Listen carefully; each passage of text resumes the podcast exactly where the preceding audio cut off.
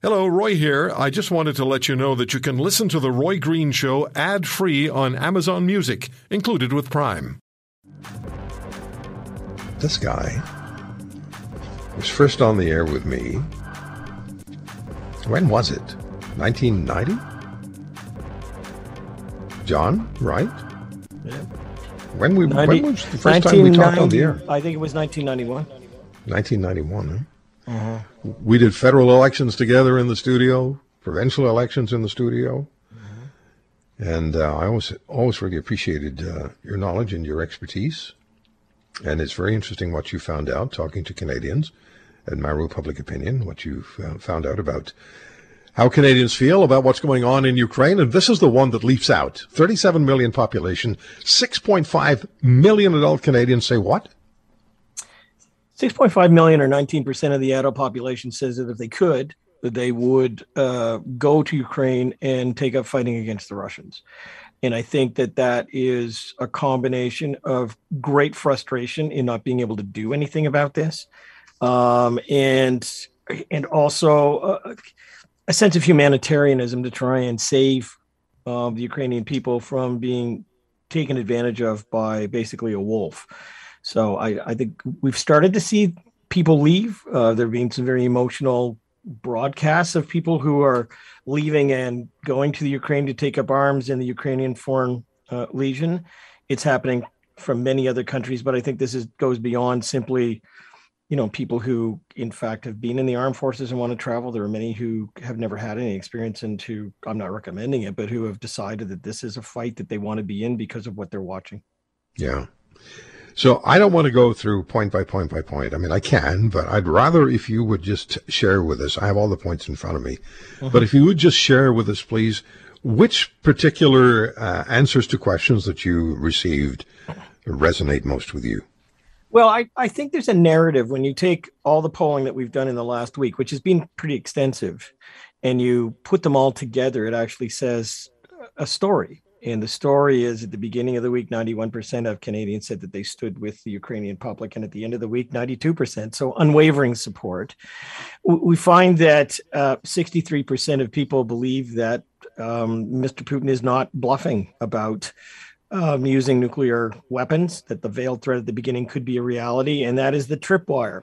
Um, we saw a shift going from the beginning of the week that said we're tilting towards intervening with some kind of military power to a complete pullback, where Canadians effectively said, um, three quarters of Canadians said, look, um, we want all of the arms to be given to the Ukrainians through NATO. We, we want as many uh, sanctions put in place. In fact, it's interesting, Roy, because weapons over took the uh, the whole aspect of the sanctions.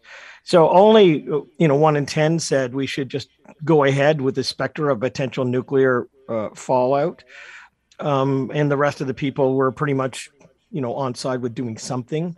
Um, I, I, think the the only other stuff that we see here is the, the prime minister has got good numbers. I mean, let's face it, he had the worst numbers he's had two weeks previously with the truckers, and now he is seen as um, on par with Joe Biden, um, about 20 points higher than Mr. Yeltsin, uh, than Boris Johnson. Sorry, um, in in the stuff that we we'd also done in the UK, and and so I think at the end of the week, what it paints is a is a grim picture of what we're watching and some grim choices that Canadians see. It's it's almost like it's almost like you know it's a, a bridge too far we just can't yeah. make it across. We're angry. I don't know where the anger is going to go at the end of this, but certainly uh, the vast majority believe that this is war crimes that Mr. Putin has has uh, undertaken, and that um, we believe that to a majority, a full majority, that the sanctions may cause a toppling of his regime. So, in a nutshell, that's that's kind of where there's lots of other numbers there, but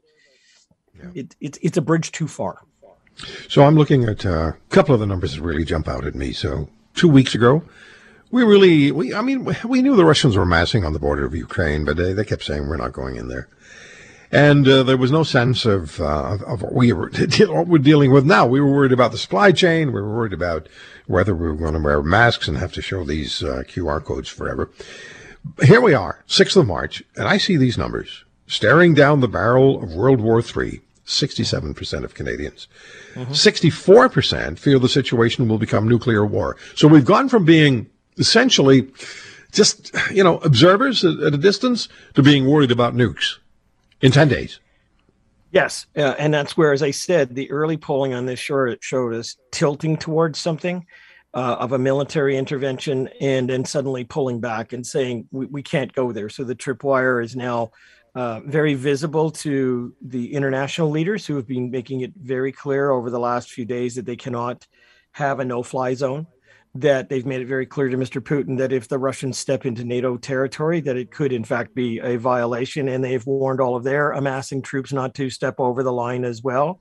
What we've also seen, though, and um, there's been some TikTok visuals of it, you know, tanks on on um, train um, trestles heading off to towards Kingston, just you know, actually right through Toronto, and we hear that the um, the Germans and the Poles may be handing over aircraft that the Ukrainians are familiar with, uh, rather than you know the most updated things that they wouldn't be able to fly. Exactly. So we see a few things going on here. One is that we understand that we can't cross that tripwire without potentially triggering something devastating.